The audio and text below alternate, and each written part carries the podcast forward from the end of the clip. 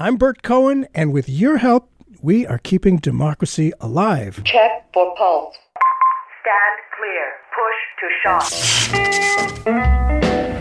America's fascists are those people who think Wall Street comes first and the American people come second. What we've really seen is a financial sector that's gotten out of hand, has much too much of a role in this country. What Putin is trying to do and what Trump is trying to do is undermine faith in our government. An absolute typhoon of terror against African Americans. There's a huge gap between public opinion and public policy that people don't feel that they can do very much. I speak tonight for the dig- dig- dignity of man.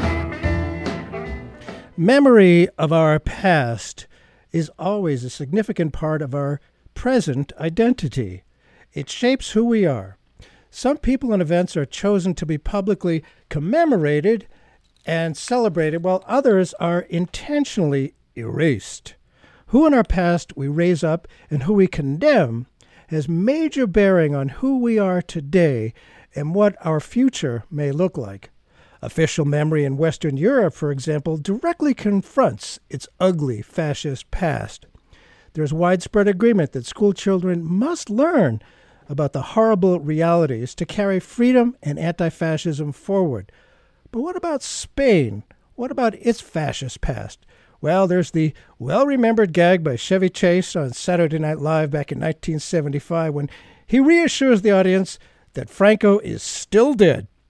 The point being made is that the right wing dictator held on to power for some 40 years, and the world needed reassurance that he really was dead and gone at last. But with the new and continued rise of right wing nationalism throughout Europe, the memory of Franco and Francoism is sharing in a revival. While many agree Spain has yet to fully confront its past, the evil that was done in the Spanish Civil War, which destroyed a republic and installed a violent fascist uh, governments, some in Spain today, are actively determined to revise and distort history to not only resuscitate, but elevate the memory of Franco to a new status of official reverence for him. That's kind of scary stuff. With us today, is Sebastiaan Faber, professor and chair of uh, Hispanic Studies at Oberlin College, author of the new book, memory battles, and the Spanish Civil War. He's written a new article, Spain Digs Up Its Past, a controversial exhumation and a battle over national identity. Sebastiaan Faber, thanks so much for being with us once again on Keeping Democracy Alive. Please tell us about the new and continuing controversy regarding the burial place of General Franco. What, what triggered it?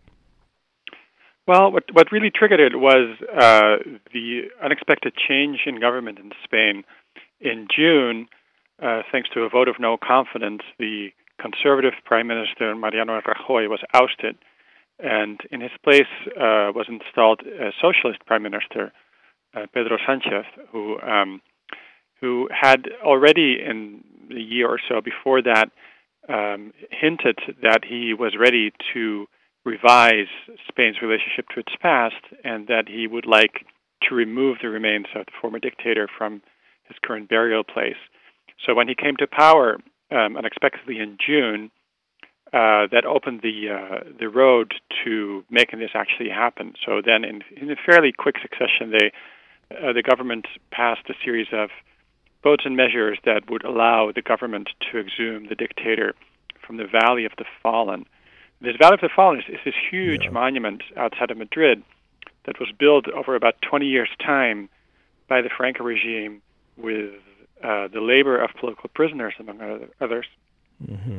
That was really meant as a monument for those who had fallen, quote, for God and the fatherland, who had fallen on the nationalist side in the Spanish Civil War, who had helped Franco win. And um, that monument was, was inaugurated in 1959 um, and centrally buried in there was the founder of the Spanish Fascist Party, José Antonio Primo de Rivera. And then when Franco died in November 1975, it was decided that he should be buried there as well. And he has been buried there next to José Antonio since 1975. And remarkably, nothing really has changed in the setup and organization and look and even ownership of the Valley of the Fallen. It's, it's run by a uh, a monastic order which celebrates Mass in, in the space, which is really a large church hewn out into live granite.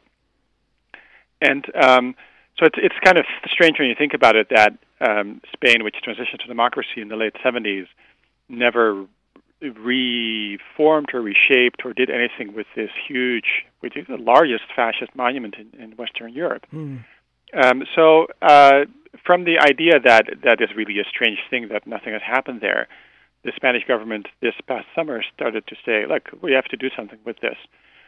This wasn't the first time. In 2011, during the previous socialist government, a committee of experts uh, already did a fairly in- extensive study and published a report which recommended um, that the valley be be re-signified and that Franco's remain be, remains be removed. What happened then, right after that, is that the conservatives took over and didn't do anything with that report. So now that the new socialist prime minister has come into power, he is ready to do something with that report, and that's why he proposed to remove Franco from there. The problem is a little bit that uh, it's a strange time to do this in Europe because, yeah. as you said, um, radical right wing movements have been on the rise. And in other countries, including France and Germany, um, they have proposed a new relationship to uh, the past, that, that past that Europe for a long time had sort of repudiated. For example, the Nazi and fascist past. So, just to give you one example, the new radical right wing party in Germany that's called AFD, the. Alternative for Germany, has been saying things like, it's about time we stop being ashamed about our own past, and we as Germans should also be allowed to be proud of our nation and its history, in which they even include the Nazi period. So they mm. try to find um, sources of pride in the Nazi period. In Spain, that kind of period of shame, um, uh, the period of sort of working through the past, never actually mm-hmm. occurred. Mm-hmm. But in Spain now too, there's a new radical right-wing party, Vox, B-O-X, um, which um, was initially marginal, but has, is now growing rather mm-hmm. quickly. Mm. Which is also saying we should be proud of Francoism, and Franco did many good things that that we should celebrate.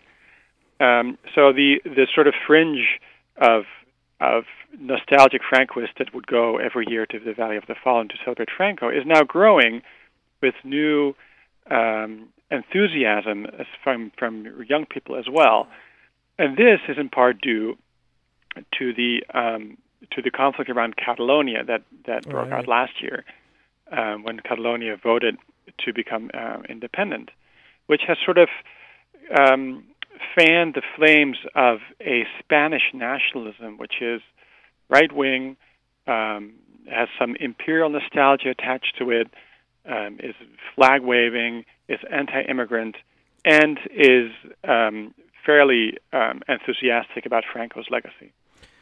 Wow. Interesting stuff. If you just tuned in, Bert Cohen here. We are keeping democracy alive with your help, dear listener. Our guest today is Sebastiaan Faber. We're talking about uh, Spain digs up its past, a, uh, what they're doing, that sort of a rebirth of Franco, who's technically still dead. Franco was known as a staunch ally of the United States, basically because he was anti communist. He called himself the Sentinel of the West.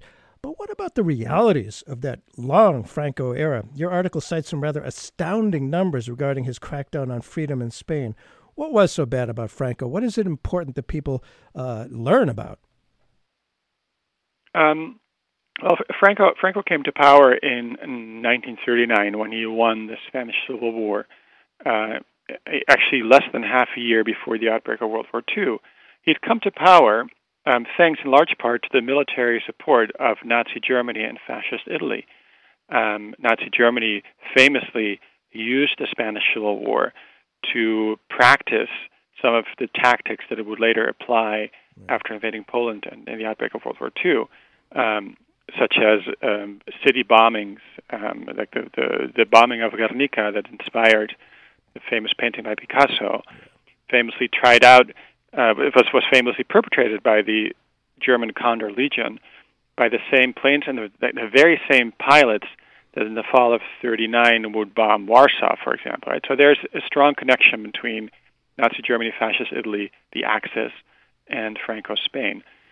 Franco officially remained neutral during World War II, which didn't prevent him from Mm. being uh, friends with Hitler and continuing a good relationship at least halfway through the war with Nazi Germany, but also did not prevent him from cracking down severely on any form of political dissidence in Spain. So hundreds of thousands of Spaniards passed through concentration camps. About 20,000 were executed following fairly sham uh, military trials.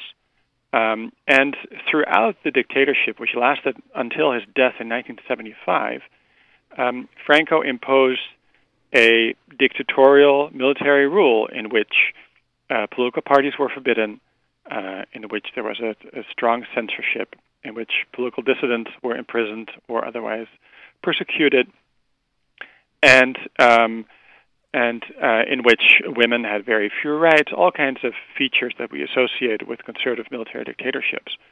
It's true that in, especially starting in the 60s, uh, Francoism did allow Spain to undergo an economic modernization, um, spurred in part by the um, expansion of industry in the north, and in large part by the by mass tourism. But despite this economic modernization, there was very little political modernization until after Franco's death. Now, the, the, the big debate in Spain currently is how to approach the legacy of Francoism, and there's different schools of thought. One, the right wing school of thought, says, well, uh, Franco, by fighting and winning the civil war, saved, quote unquote, saved Spain from revolution or from communism or from anarchism, and we should thank him for that. And then Franco also modernized Spain and made it what it is today. And therefore, even the birth of Spanish democracy in the late 70s after Franco's death is really actually due to Francoism.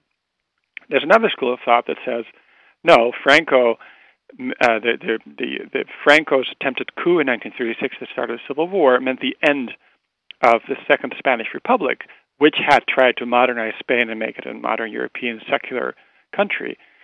And Franco's 40 year dictatorship put a stop to Spain's modernization, and um, its legacy is still um, very obvious in Spain, and, and especially in negative ways. So, all the um, dysfunctions of Spain's political system, of the political class, of the court system, even of the university system, many of those, these people say, can be traced back to the structures and practices put in place by Franco. So the it, it's it's good to learn that history. It's good to know history, and to bury history is never a good thing. It's it's you know memory makes up who we are now. So what what groups are behind this resurgence of public admiration for Franco? And again, I guess a lot of this was sparked unintentionally by the uh, uh, independence movement of Catalonia, which uh, ha- has done really well, and just sort of like uh, to every action there is a, reaction, and the reaction, they are reactionary, is to uh, become much more nationalistic. You mentioned Vox, which I, in Latin means voice. What else? Who, what other groups are behind this resurgence of admiration for Franco? Well, there's there's I, th- I think you can think of, about it as, as, there are two sides to it. One is the international um, side, where the rise of Trump and the rise of other, what we can think of as right wing nationalist leaders, has led to a resurgence of, of rabid nationalism, anti immigrant discourse, um, a sort of um, a disdain for for the the basic structures, basic Republican structures of of of democracy, such as the, the independence of your judiciary and the, um, the, the parliamentary system. All those things, like the, the bringing all those things into discredit, is a feature that many of these new right wing leaders or right wing politicians share. Right, whether it's Trump or Bolsonaro in in Brazil or uh, Orban in Hungary, right, right. Um, or politicians like Wilders in in Holland so the um, this extreme Spanish, the new radical Spanish right, this party Vox, shares many of those features. At the same time, that Vox, uh, that movement has real Spanish roots in um, kind of the what was long the right-wing fringe of the mainstream conservative party, the Partido Popular. And one of the points I try to make in the article in Foreign Affairs that you cited is that um, it seemed for, for, a long time that Spain um, had escaped this new fashion of radical right wing anti immigrant movements. The point I'm making is that it's not true that Spain didn't have a radical right of that kind. It's just that for a long time it felt more or less at home in the mainstream conservative party. Whereas in other European countries, the mainstream conservative parties did not tolerate that kind of radical uh. rhetoric in their midst. So, therefore, in the other European countries, um, these right wing parties uh, were founded earlier.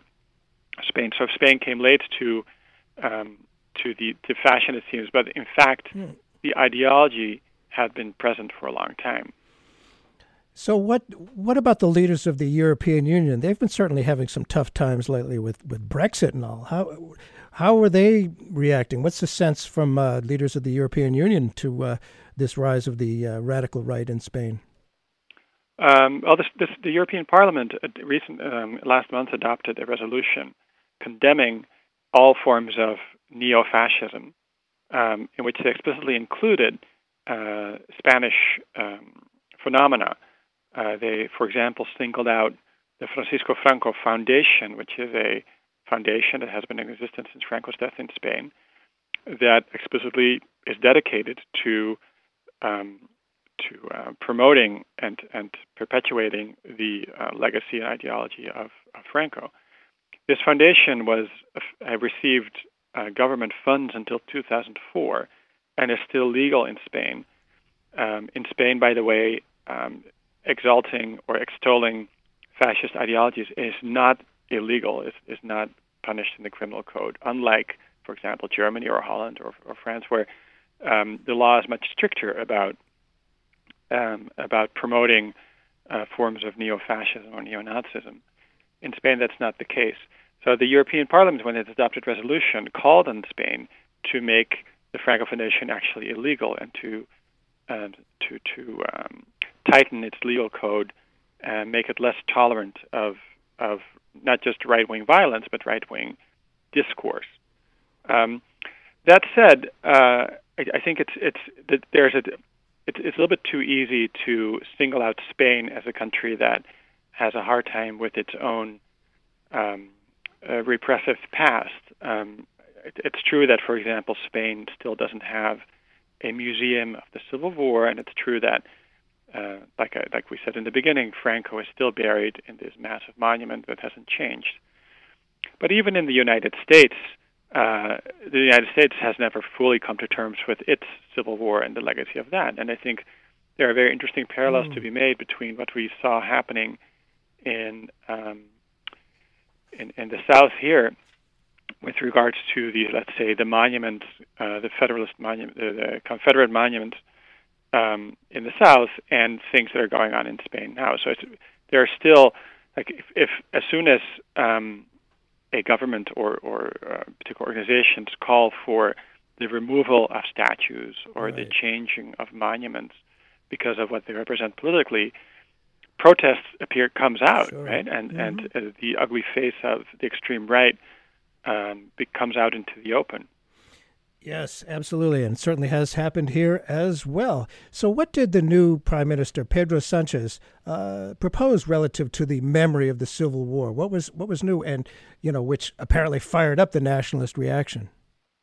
Yeah, so the, the um, Spain adopted a law dealing with the legacy of Francoism to some extent in 2007, and what Sanchez is proposing is basically an, an extension or a um, intensification of some of the measures that were included in the law from 2007. Uh, among other things, um, in 2007, that law said that family members looking for the remains of loved ones that are still buried in in um, unmarked mass graves throughout the country, of which there's tens of thousands of those of those remains. Uh, the 2007 law that said that they had the right to search um, the, for their loved ones, and it said that the Spanish state, the government, would provide subsidies to help them with that. Okay. What Sanchez wants to do is to actually um, adhere much more to international treaties that Spain has signed, which says that in the case of forced disappearances, it is the state's job to actually locate and exhume uh, remains, not just and not just give some money to do that to the family members, for example. Uh, another big thing is, is, like we said in the beginning, the removal of Franco's remains from the Valley of the Fallen. And another big issue is what to do with the jurisprudence um, coming out of the Franco uh, period. Mm-hmm. under the Franco regime, political dissidence was criminalized, so that uh, your belonging or having belonged to, let's say, a trade union was a criminal offense that can be, could be tried in court. Um, one of the most perverse um, legal structures Franco put in place was that to state that anybody who had not supported his attempted coup in July 1936, so he had sided with the legitimate government and defended the legitimate government of the republic. Anybody who had not sided with the coup was therefore a traitor to Spain and could be tried for treason, mm. which is, of course is a, is a kind of perverse kind of in, inversion of, of what actually happened. Yeah. As a result, though, um, thousands of of Spaniards, um, many of whom have already died, of course, sure. were tried and found guilty of heinous crimes such as treason. Uh, those laws, those those those uh, ah. convictions, were never removed from the books. So that currently there are many Spaniards whose parents or grandparents are listed, uh, are still known as convicted uh, traitors or, or other um, uh, other other terms like that. But these family members would very much like to see us to have that record cleared, and and um, so the annulment of those convictions from the Franco period is definitely something that's on the agenda. What makes this complicated is um, that, of course, as, as, soon as you annul a conviction, you kind of open the door toward um, claims for reparation, right? If, if mm. the state acknowledges that it has um, un- in, unjustly convicted someone, sure. then they are their family member and say, well, then I'm going to sue and, and ask for uh, some kind of damages. Wow. So that that is what what has held the government back so far, the fear for for uh, claims for reparations, because after all, among the many things that the Franco regime did was to actually expropriate many many families and um, uh, and and enrich itself tremendously. Franco himself enriched himself, Franco enriched himself him, himself enormously during the war and after, uh, but so did many other families. So among the things that the critics of the lack of action um, uh, bring up is the fact that um, even Spain's current economic structure, even the fact that some families are really wealthy and others not at all, mm. it can be traced back to these expropriations during and after the war. Mm. So that a real revision of the Franco regime should also include some kind of um, um, discovery of and and and fixing of these economic inequalities that have such an illegitimate origin in these expropriations from the Civil War and after. Wow! Wow! Yeah, you're talking real money there, no doubt about that. If you just tuned in, Bert Cohen here. Our show is Keeping Democracy Alive. We're talking about uh, threats to democracy in Spain from a, uh, a rebirth of uh, the memory of uh, Francisco Franco, a uh, battle over national identity. And certainly, uh, anybody little familiar with history recognizes that in the late 20s, uh, Hitler was just a fringe radical. He went to jail and was considered, didn't have any real strength. But then it grew and grew and grew. What about this October 7th right wing rally in Madrid. Tell us about that and why is that significant?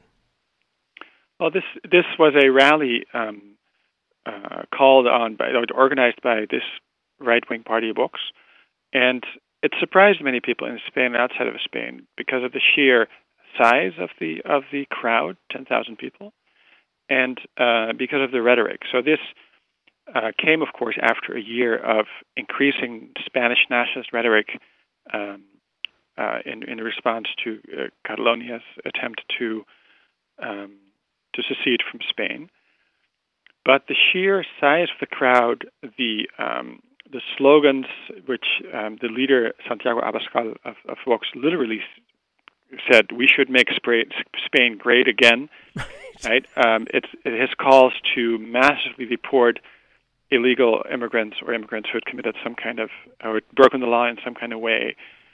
All these things, sort of the the the the, the combination of um, old-fashioned right-wing Spanish nationalism with slogans clearly inspired by by Trump. Yes, it served as a wake-up call to uh, to commentators and to analysts. So, like, wait a second, here is something new going on.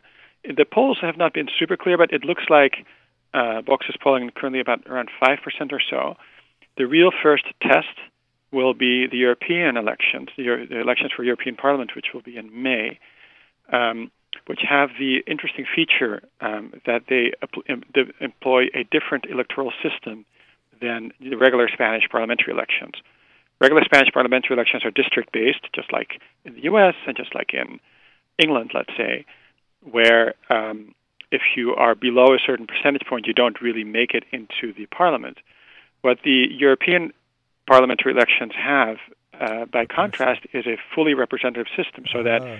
If you, as a party, poll 5% of the votes in Spain, you get, 5% of the seats as, uh, allotted to Spain in the European Parliament.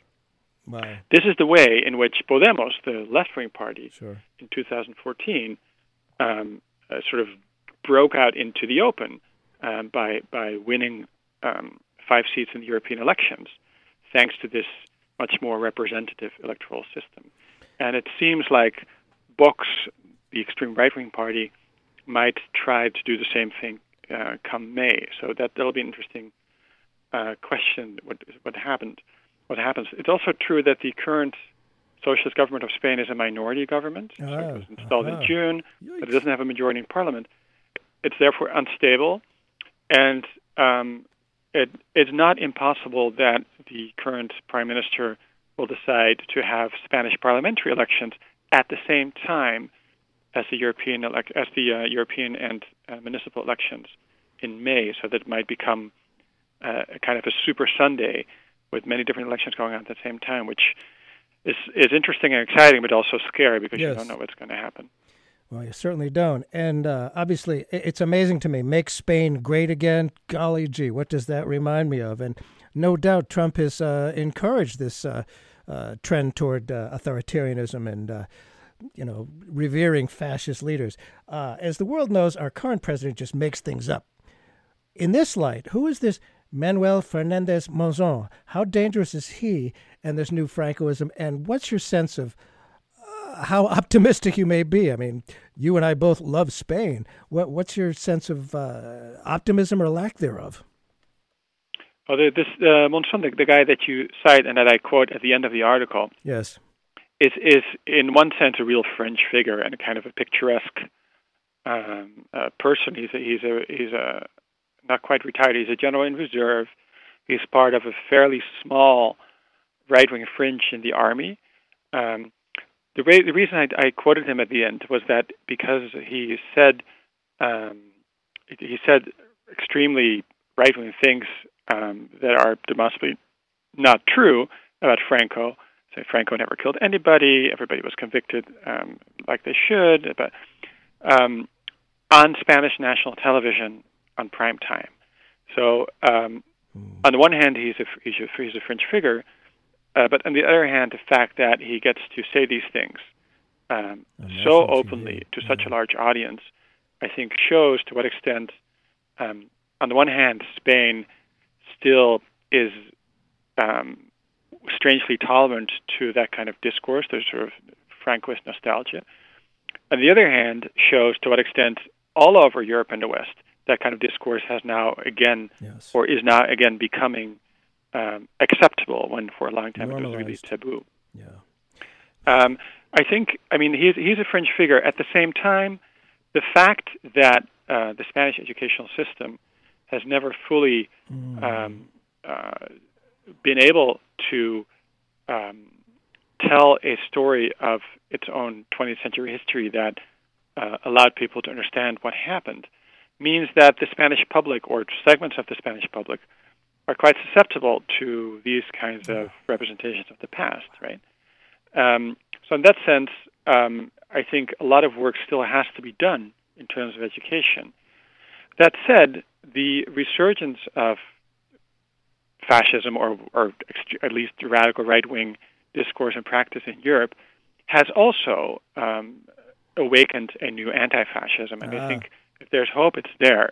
So all over Europe, whether um, it's in Spain or France or Germany or Greece or Holland or or, or for that matter in the United States, Mhm. as you know, Mhm. um, the the awareness of what's going on, the memory of the 1930s, the alarm at these movements and, and what they're trying to do and say, has awakened the the um, many, especially young people. And um, here I, I have to put in a plug for the educational work that we do with the Abraham Lincoln Brigade Archives, which, Yes. as you know, is a nonprofit in New York City that um, is inspired by the anti-fascism during the Spanish Civil War, especially of, of people from the United States. And what we do with ALBA is we, we go into we te- we work with high school and middle school teachers here in the United States to revive the memory and to to to relink what's going on currently with the memory of the 1930s and after, um, in order to show how important it is to uh, to, to to organize um, for anti-fascists to organize in in the face of a fascist threat, but also how how important it is generally to remember the past and to Yes. educate people about what happened and to make them as as much as possible critical consumers of news and critical thinkers Hmm.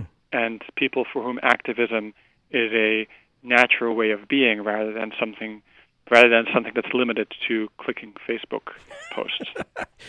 And the website for that, that Alba, is it still albavalb.org? yeah, alba-valb.org exactly. All right. And uh, your book, Sebastiaan Faber's new book, is uh, Memory Battles and the Spanish Civil War. Thank you so much. Uh, it's good to have that information, good to be aware of realities. Thank you so much. My pleasure, Bert.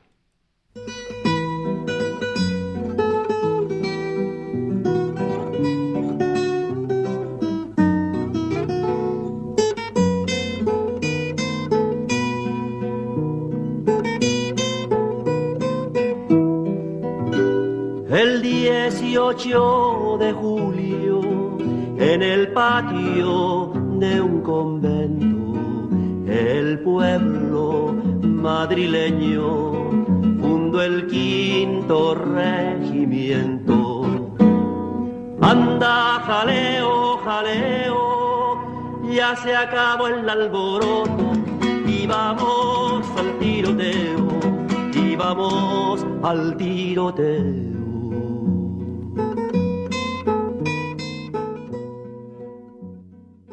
There have been a lot of wars in American history, and you know we, we celebrate the men and, frankly, to a lesser extent, the women who have been involved in wars. We haven't thought that much about the women's involvement in war. We haven't thought that much about the First World War, which was, of course, not known at the time as the First World War, uh, but as the Great War, the war over there, uh, sometimes as oh yeah, that one before World War II. But it was it was a biggie. It was a brutal war, and a lot of American women went over there.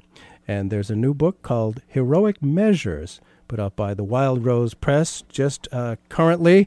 And our guest today is the author of that book, award winning author and historian Joanne Power. In this book, she pays homage to the brave women who served the administration, anyway, and theoretically our country during the First World War as members of the U.S. Army Nurse Corps. More than 10,000 American nurses faced violence and inequality on the battlefield in the First World War. Joanne Power, thanks so much for being with us. Why did you write this book? What inspired you to write it? I had read a small paragraph years ago, probably in some history book somewhere, about American nurses who volunteered to go to France in World War One. And I thought, wow, I've never heard of these women before. So I, at the time, lived in Washington, D.C., and had access to the National Archives and the Library of Congress. And so I took myself down to each of those places and asked for records. And what I found was that even the historians there had not cataloged a lot of the pictures and diaries and letters that they had from these women. So it was a new topic, and I thought, wow, these women were really heroic to have ventured so far from home Yes. in an age when very few women went beyond, shall we say, the garden gate. Yes, indeed, and it's it's interesting to try to picture. Now, the U.S. didn't get involved in the Great War until 1917, but I'm trying to paint a picture, if you would please try to anyway, of what what women's options were back then. What was I mean? Today there's relative equality. There's still no pay equality, and uh, still a great deal of sexism. But uh, in terms, as you say, women didn't really venture far. How big of a leap was it for them to to join the uh, U.S. Army Nurse Corps? Must have been pretty substantial. Well, yes, it was very heroic of them to volunteer for this, to go to a foreign country thousands of miles away in a war zone, um, to to volunteer to go to a country whose language they didn't necessarily speak, and to go with people, uh, other nurses whom they and doctors whom they didn't necessarily know. So it was a, a, a huge leap of faith and and dedication for them to go abroad to to France, and uh, they were uh, uh, contract labor. They signed an Oh. agreement with the United States Army to be a part of the army, and yet as contract labor, they had no rank Ah, and they earned less than an army private. wow, that's that is some dedication. That's really uh, being out at the vanguard of, of change. It must have been some amazing research. What was it like doing the research? How how long did it take, and how hard was it? Well, uh, when I, I started to do the research, I uh, found only, I was given from the archives, the National Archives and the Library of Congress, only boxes, literally boxes of pictures and letters and things, most of which had not been cataloged at all. And so I found myself then going to Carlisle Barracks in Pennsylvania, which is the repository for a lot of Army records. And I went there and, and looked at those too. But I will say that over the years, and I started this research in the 1980s, so it's been a while. Um, I I did find that with the growth of interest in women's studies, that suddenly a lot of his, uh, historical researchers, wo- women who were interested in uh, women's issues, right. began to go into a lot of these letters and diaries and they cataloged a lot of this information. So as years went by, it was easier for me to find more information. And I will say today there are a lot of children and grandchildren of many of these women who went abroad who have published their mothers and their grandmothers' diaries. So those mm. first person accounts are invaluable sure. in writing I'm sure. good historical fiction. And I hope everyone will think that that heroic measures is good historical fiction. I've researched it Right. until I am absolutely delighted with the way the the uh, the facts appear in hopefully a, an entertaining and informative manner. Oh, that's got to be most rewarding. Well, I guess the main character, the main character is Gwen Spencer. Obviously a fictional character, but the main character, I believe. What was her life before going over there? She's obviously a fictional character, but but how authentic is the character of Gwen Spencer? Well, I know uh, the uh, the city she grew up in, Scranton and Peckville, very well. My uh, parents both came from uh, that area, and so uh, uh, the uh, the streets that she walk uh, walks with the slate sidewalks and the burning coal dumps. I know very well, even though I myself did not grow up there. But I will say too that my uh, my father's family are German Americans, and so the description of the problems of um uh, the Germans, the German Americans during World War One, is personally very accurate, but also historically very accurate in the sense that there was a lot of fear that Oh, yeah. German Americans were conspiring with the Kaiser. And in fact, my grandfather told my father and his siblings, just as uh, the father in in uh, uh, heroic measures does, tell his family, do not speak German Wow. outside the house. Speak only English. So um, she grows up in this small town, um, and she's she's poor. Um, she's an orphan taken in by Uh-huh. her her aunt, and that was very typical in that day and age, um, where where families grouped together to support each other. I wonder, w- would she have been considered a radical feminist at that time, or was was she fitting into the norm, or, or how exceptional would she have been for somebody like Gwen Spencer to go off to war way across the ocean? Yes, I think that in this uh, time period, volunteering for the war, whether you were a man or a woman, was considered very heroic and also patriotic. Would she have been uh, considered a feminist by our standards? No, I don't think so. And even perhaps by the standards of the 1910s, the 1920s, she would not have been considered a feminist.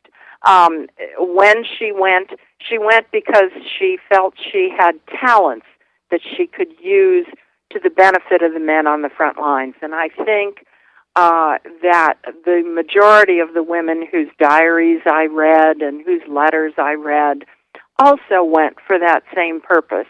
They only when they got there and they found that they had no rank and that many of the orderlies, many of the privates who uh, were supposed to carry out their orders because these women were in charge of the wards with 300 to 500 men in each ward. When she gave orders, she of course expected them to be obeyed, and many times they were not. Oh wow! And this created Yeah. created fiction. So, to that extent, when a lot of these women came home, they said something must be done about the fact that uh, those who are responsible to uh, nurses in wards must obey the orders, or men, wounded men, suffer. And so, in the 1920s, those women who remained in the Army Nurse Corps after World War One did press the Army to make Army nurses equal in rank and pay. And the Army did. And so by the time we see World War II roll around, we have much better circumstances for the American women who joined the Corps. The more you learn about that war, the more one can't help but realize it changed everything. It changed everything. It was the, the I mean, science was kind of worshipped up till then. It was logical positivism, couldn't go wrong, but it was all, it was so horrible and it was so awful. We're talking on the show today with the author of the new book, Heroic Measures. Uh, our guest is Joanne Power. What about, uh, you know, as we hear about the military today, there's an awful lot of well, sexual assault that goes on. I mean, part of the idea of being in the military is, let's face it, domination and control. And it kind of brings out machismo in men. What was it like? Were there threats of sexual assault, or what was it like, you know, a hundred years ago when your uh, hero of the book, Gwen Spencer, went there with regard to sexual assault? Yeah, I will tell you that I found no no uh, uh, no letters, no diaries that mentioned any sexual assault. Uh, in fact, if anything did occur like that, I think they probably would have, as it does today, Yeah. kept it quiet. Right. But I will say that in the beginning, uh, women were the women who volunteered uh, were told that those who would be most likely to be chosen were, pardon me, the ugly ones. Ew. so they wanted uh, they wanted women who were not attractive. If they thought that I- indeed, you know, a wounded man was going to have um, uh, some kind of uh, romantic aspirations, Uh-huh. um, they, they soon learned that they had to discard that subtext, so to speak. Mm-hmm. They they were short on nurses, and uh, so the uh, the women who went were segregated. They had their own quarters. Um, they did eat in the same mess halls with many of the officers and the men, uh, but um, they were segregated in their sleeping quarters and in in washing their own uniforms Sure. and washing themselves even. Yeah. Um, and great care was taken to preserve their integrity, shall we say. Oh, that's good. So, to that extent, I think you find that those women who went truly had, for the great majority, a, uh, stress-free environment in terms of of uh, sexual intimidation. Oh, that's that's good to hear. Anyway, it was still you know coming out of the Victorian age for sure. But talk about stress. Uh, the term shell shock came into existence during the Great War, the First World War. It's now known as post traumatic stress disorder. Uh, what did you find about that? What did your hero your heroine, Gwen Spencer, find with regard to, to shell shock? You know, where men went into these horrible situations and just is it described at all? It was a horrible uh, uh, feeling, the shell shock. Yes, um, we uh, we in the American Expeditionary Forces designed a number of hospitals specifically to receive those men who were shell shocked, or as we call it today, post traumatic stress disorder. Right. Um, they did see that it wasn't just the men who, uh, uh, the soldiers who had this problem. Uh, there were some of the doctors and some of the nurses as well who absolutely suffered from the the exposure to risk night and day. Um, there uh, there is evidence that some doctors faced with the task of trying to mend horribly wounded men Yes. simply lost it, walked away. Some of them had to go to the back of the line, so to speak, to rest.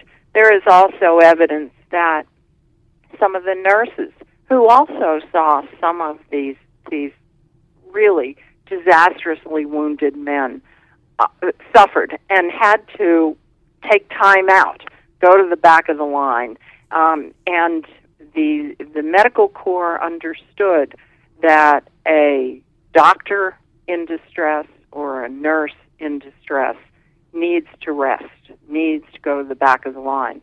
Was there anyone who was sent home because Right. uh, among the the medical professionals who was sent home because of this? I found no evidence of Mhm. that. Um, there may be some, of course, but um, these these doctors and nurses uh, really were challenged by the horrific nature of the wounds, and many of the men who were shell shocked, soldiers, were sent to hospitals specifically to treat that kind of thing. The treatment there was, of course, uh, primeval. Um, What was it? well, uh, they they did do uh, straitjackets, as Oh. we call it. Aye. Yeah, and um, they did uh, they did tie the men down. Um, they tried to keep them calm, but for the most part, they really did not know how to treat these men other than to calm them to a point where they could ship them down the line back to the French coast Hmm. and back home again. So many of these men went home and never had any suitable treatment for PTSD. Ooh, I'm sure. It's, you know, when you get in an, a crazy situation like the First World War was, you know, it seems the most sane thing to do is to go crazy a little bit. And, and that's largely what, what shell shock is, I think. And there must have been some, that was certainly a medical challenge to deal with that. And obviously they, they didn't know how to deal with it.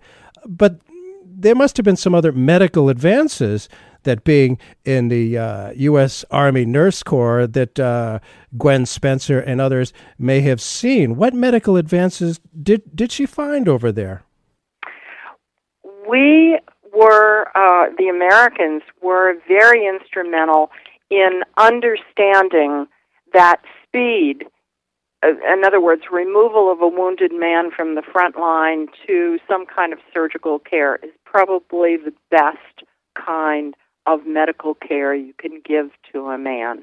And so they de- the Americans developed uh, I should say they perfected a system that the French were just beginning to think of in 1917 and it's called the mobile surgical unit. Yes. And um, Gwen Spencer is in one of these units which follows about a mile in back of an advancing line of soldiers. And this mobile unit was to receive the most severely wounded men. In other words, men who uh, would probably suffer amputations, mm. uh, men who had head, chest, or abdominal wounds. And the job of the mobile surgical unit was to perform primary surgery to stabilize the wounded man and then let him go to the next surgical unit, unit perhaps two or three miles in back of the line, and and so on down the the, uh, the line. The the other thing that we began to see in World War One that was that a lot of men who in previous wars had wounds which might have killed them right. now survived. Right. So, for example, um, you've you've got men who are facially wounded, disfigured, right. And here now we know something about skin grafting.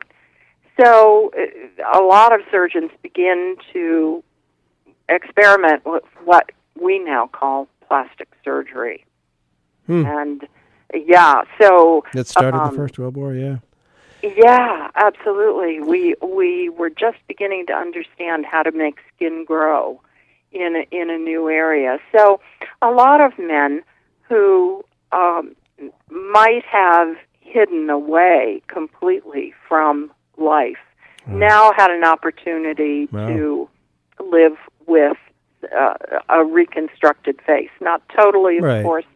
Um, I think I think we see we have seen in Boardwalk Empire on TV, for example, one man who wore a mask, a half mask on his face because he had been wounded in World War One, and many men did wear half masks or partial masks, but uh, plastic surgery is one of the big innovations in World War One. And the other thing that we begin to understand is that a man who is, for example, an amputee or who somehow has lost the use of a limb now needs to learn how to live with that disability. And so we have the growth of not only physical therapy as we know it today, but also occupational therapy. And um, many of our soldiers, many British soldiers, French and and uh, uh, German and Austrian too, um, went home to better lives because we now took time and care to teach them how to live with their disabilities. And the title of the book is Heroic Measures. It's I'm guessing that a lot of the heroic measures were medical heroic measures. Yes, I I think so. As as we use that term today to imply saving a life that seems to be lost, I think that the use of the title, dare I say, is is appropriate because so many of these men, hundreds of thousands of them, might not have been saved had it not been for the enormous devotion of thousands of doctors and nurses uh, eh, on both sides of the conflict. And generally, I got to ask this one last question. Generally, battlefield books are, you know, traditionally written for men. They don't so much exist for women. Who is the target audience for your book, Heroic Measures? Well, I I am so glad you asked that. I I read a lot of those battle books myself, and I will say that I wrote this book because I think we do need to pay attention to what occurs behind the lines to help to those wounded. So I'm hoping that women will read this book and be inspired by these women's service. But I'm also hoping that men who read these battle books will also take a look at heroic measures and learn something about those who serve the wounded behind the lines. So I'm hoping it's everyone who reads yeah, the right. book. And the title of the book is Heroic Measures. It's put out by the Wild Rose Press, uh, and the author is Joanne Power. Uh, why is it important that we learn about these women? I think it's important to understand that women gave of themselves not only in wartime, but they used their skills to help others, and they did it in an era when we tend to think that women were not very active socially or politically um, or, or even in the military. So I, I think it is a, an extraordinary look at a unique group of women who gave their services so that others might live. Wow. Again, the book is Heroic Measures.